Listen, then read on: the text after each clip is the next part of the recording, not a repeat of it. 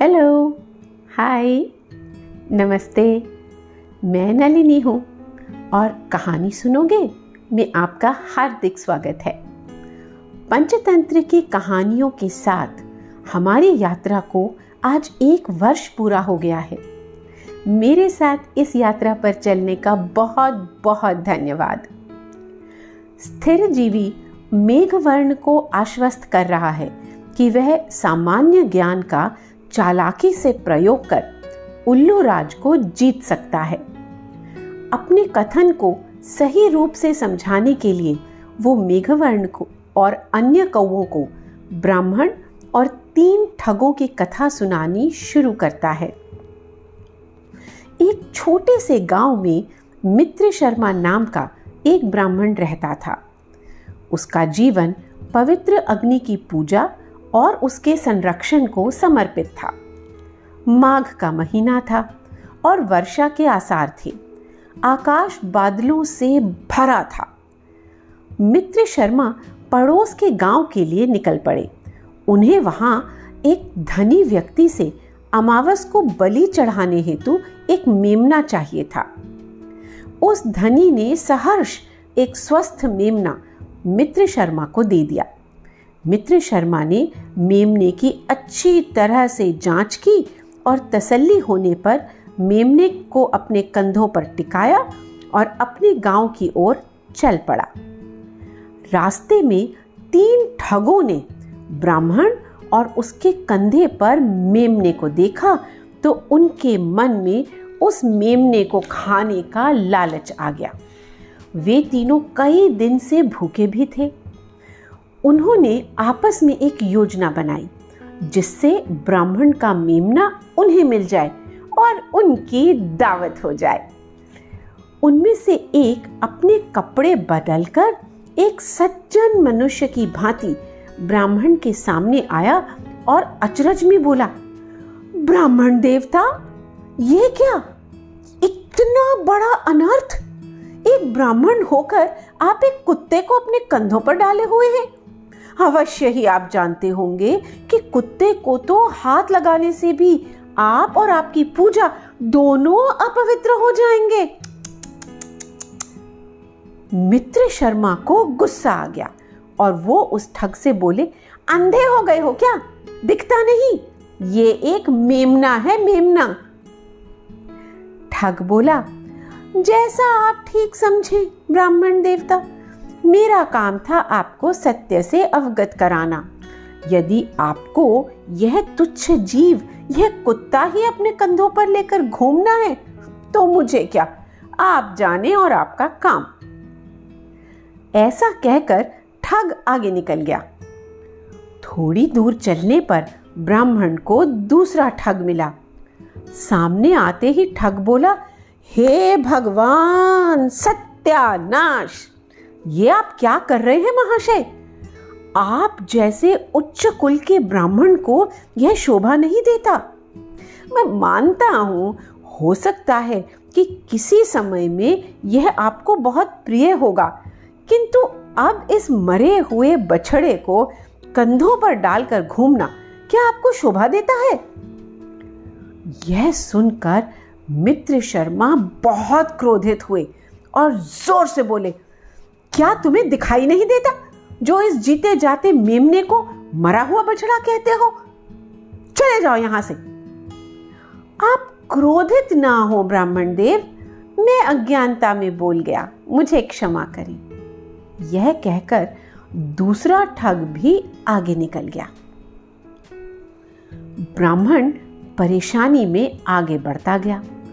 कुछ और आगे जाने पर तीसरे ठग ने उनका रास्ता रोका और बोला, ओहो, महोदय, आप ये कैसा अशुभ काम कार्य कर रहे हैं? एक गधे को अपने कंधों पर लेकर जा रहे हैं?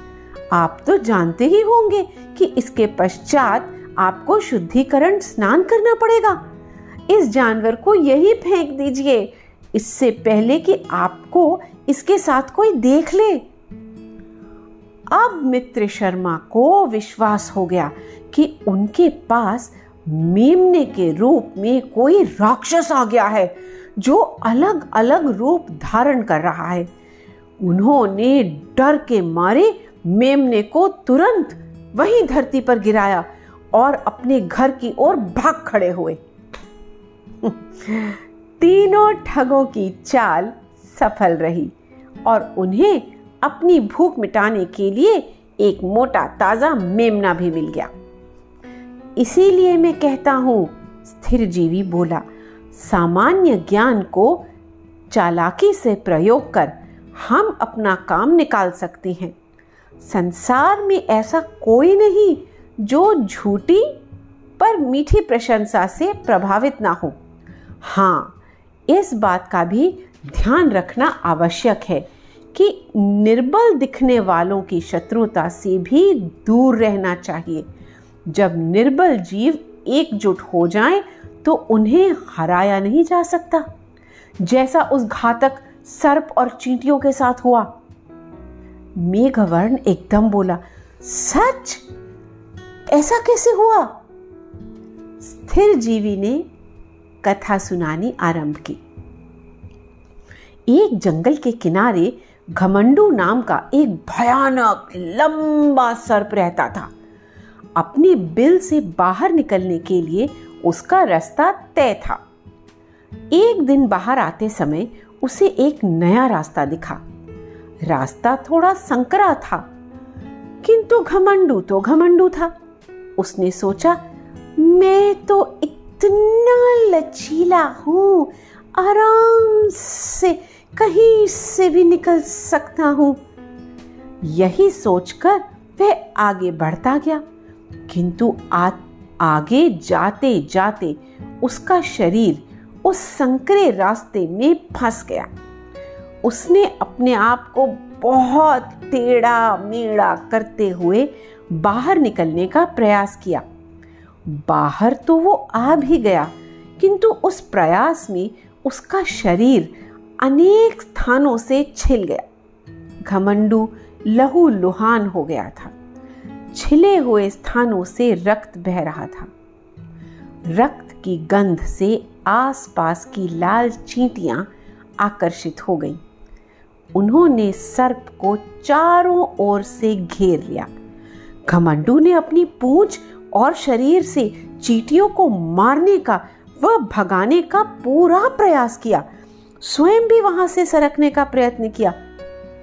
अनेक चीटियाँ मारी भी गईं, किंतु वे तो संख्या में अनगिनत थीं और पूरी तरह से सर्प के ऊपर चढ़कर उसे काट चुकी थी। कुछ ही क्षणों में घमंडू मृत्यु को प्राप्त हुआ और चींटियों का झुंड उसे समाप्त कर गया। इसीलिए समझा रहा हूँ पुत्र कि निर्बल जीवों के झुंड से भी दूर रहना चाहिए। मेघवर्ण पुत्र, अब मेरी बात ध्यान से सुनो। मैंने उल्लू राज को हराने का जो मार्ग सोचा है, वो पहले सभी विकल्पों से श्रेष्ठ है।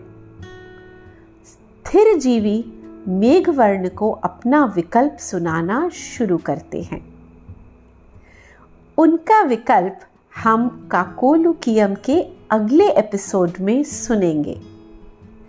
तो आज की कहानी में आपने देखा कैसे उन तीन ठगों ने अपने सामान्य ज्ञान, सामान्य बुद्धि को चतुराई से प्रयोग कर ब्राह्मण को मूर्ख बनाया और उसका मेमना भी हड़प लिया। क्या स्थिर जीवी का विकल्प कुछ ऐसा ही होगा? क्या लगता है आपको? मुझे लगता है अपने आसपास क्या हो रहा है, कौन कैसा सोचता होगा, किसका व्यवहार कैसा है, इन चीज़ों का अवलोकन, यानी ऑब्जर्वेशन अति आवश्यक है।